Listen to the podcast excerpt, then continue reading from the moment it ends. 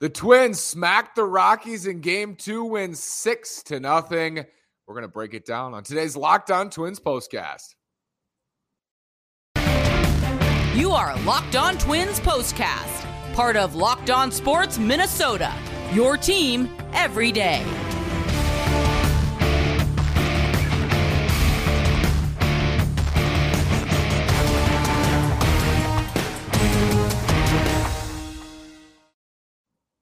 Welcome to another edition of our Locked On Twins postcast. It's Saturday night, June 25th. I'm the host of Locked On Twins, Nash Walker, here with writer and reporter at Access Twins, Brandon Warne from Dickinson, North Dakota, joining us tonight after a Twins winner. They beat the Rockies six to nothing. The Rockies had one hit in this game, I believe, Brandon, and uh, Chris yep. Archer was very good.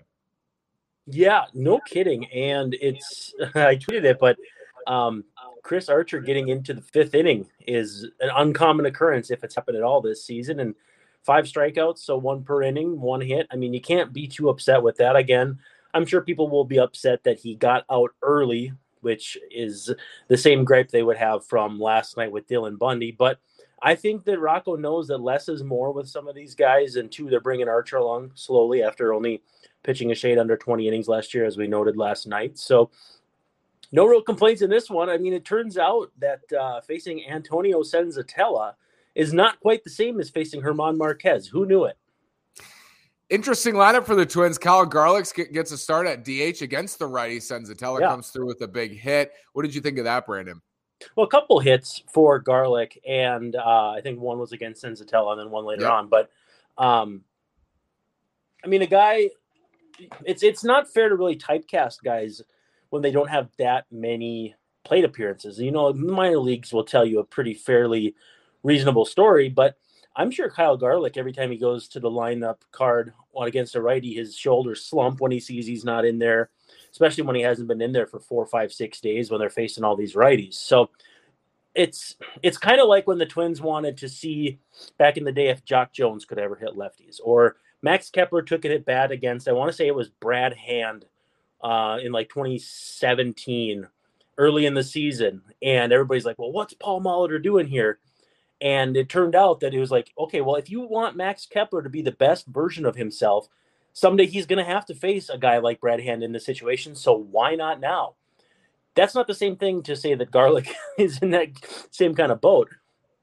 But we get too tied up in, in guys being only the kind of guy they are. And I think Garlick rewarded Rocco's uh, faith with a couple of hits, and you know, good for him.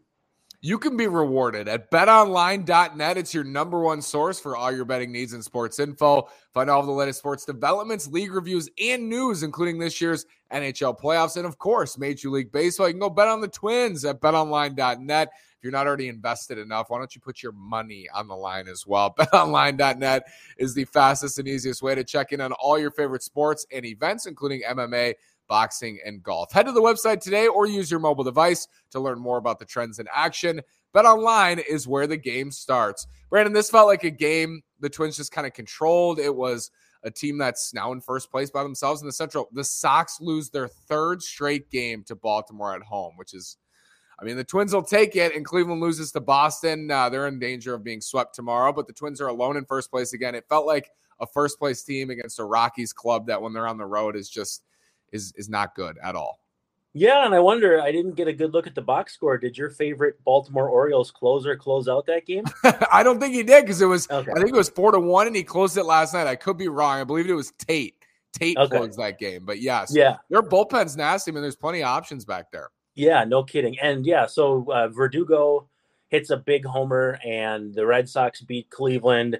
Everybody's doing what needs to happen to keep the Twins in first place now that Cleveland is out of town, and I don't know, man. I think we're gonna have some pretty sweet postcasts after the Cleveland series after those games because man alive, it's exactly it's exactly what you sign up for when you're defending a division crown, or in this case, two years ago, division crown, and playing for one now. I know the games are tense. I know they're close, and you don't win all of them, and that really rankles some Twins fans. But as far as interesting, compelling baseball, we've had it in the last three games between Minnesota and Cleveland. I'm excited to see it again, but let's not forget Colorado one more tomorrow. Yeah, and this, this is a good win tonight, Saturday, but it's a good win and only that it sets you up to win the series Sunday. Because yep. if they lose this series, I mean, that's you don't want to lose this series to Colorado, especially with Joe Ryan going on Sunday. But they took care of business Saturday. No homers for the Twins tonight. I think they had four doubles. Buxton yep. tripled in the first inning. They took care of business Saturday. What do you expect Sunday? It's Feltner. I've never heard. I'll be honest, never heard of this guy against Joe Ryan. Don't know much about him, and again, you got to take series. It's again, it's not going to be the end of the world. The Twins didn't play well, and we beat this drum to to death against the Royals and Tigers, and then they took care of business against the Rays and Blue Jays. Baseball is a funny game, you know. Um, they lose the first two games of the Cleveland series with uh, Joe Ryan and Sonny Gray pitching. They win with Devin Smeltzer. Uh, just when you think you have it figured out, it completely flips the script. I suspect they'll swing the sticks pretty good tomorrow. It kind of feels like it lines up for another potential 6-0 win. And let's give some love to this pitching staff.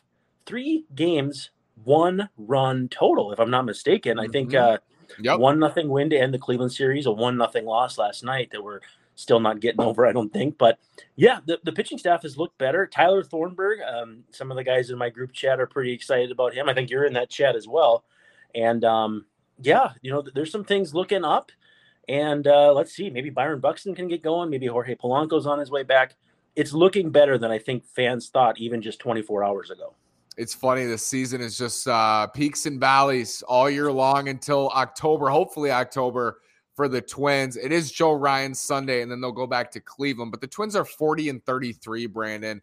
They can win tomorrow. We don't want to get ahead of ourselves, but that would be a series win. And 40 and 33, I think people forget the perspective. And I want to talk about this because AJ Pierzynski said on the broadcast tonight Quote, Rocco Baldelli and the entire Twins organization deserves a ton of credit for what they've been able to do despite all the injuries and last year and bouncing back. And I think that's so weird for me to hear because what I see, and it's vocal Twins fans on Twitter, yep. but what I see is not that sentiment. Not at all. And they're on a pace to win off the top of my head, it's probably 89, maybe 90 games. And I if you told somebody before this season or at the end of last season that they'd play to this level, they'd be elated. And to be seven games up, uh, over 500 at this point, I mean, it, all markers are right where you'd want them. And at the same time, people just still are not that satisfied. And the, the reality is, there's ebbs and flows with every MLB season. There's always going to be, there always has been. And if Tyler Duffey goes out and throws zero earned runs for the rest of the season, people will forget this stretch where he was felt like he was giving up a home run every time out. And so you have to remember that. I remember a time Jesse Crain did that. He had like a five ERA in May and then didn't allow an earned run for like three months back in like 2006 or five or something or 2004. It, it's hard not to get tied up in the day to day stuff. And Twitter is going to make that the case just because it's a very immediate medium. But we just all need to take a step back. One nothing to the Rockies last night wasn't the end of the world. Boston went out and did their job today. The White Sox did what the White you. Sox have been doing. Uh, and the Twins just took care of business. It's, this is a good team. They're a solid team. They need to get some guys healthy. But yeah, hats off to Rocco and his crew. They've done a good job. They've made mistakes. There's no denying that. But they've done their job to get the Twins to this point, and you got to give them credit if you didn't show me Cleveland, and it's June 25th today, so we're nearing the deadline or nearing uh, the All Star break, excuse me. Yep. If you didn't show me Cleveland and you showed me right now the White Sox were 33 and 37, and that the Twins were going to be 40 and 33, I would say uh, that's incredible. Like what an amazing start, right? And it, Cleveland's in that mix, so it's it's a little different, but it shouldn't be it, it's a it's a Freaky Friday swap of the Twins and White Sox mm-hmm. from last year to this year. They, I, again, and I, I will say this. I was I meant to say it earlier and didn't. Um, I don't know how many losses the Twins had when they won 40 games last season, but it was probably 55, 56. Yep. I just tweeted, um, and I'll tell you right now, they were 40 and 53 on Monday, July 19th. They got their 40th win. So uh, three weeks off the pace.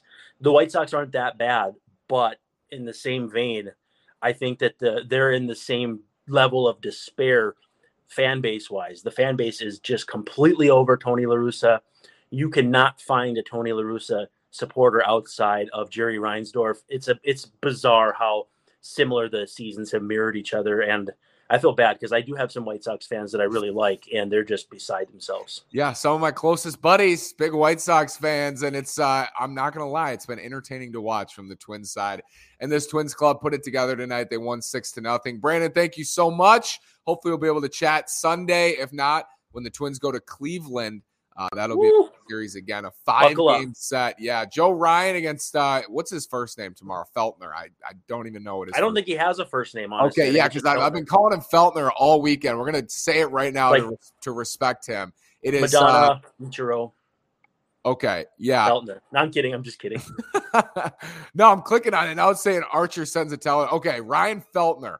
Ryan, Ryan Feltner. Feltner. No, now he's going to go complete game shutout because we're just disrespecting the name. dice him up, eight strikeouts and three hits, yep, just like yep. the Twins did That's to him. Baseball, like you said. Ryan mm-hmm. Feltner, Joe Ryan Sunday. Enjoy it. Thank you so much for watching. Brandon, thank you. And we'll chat soon.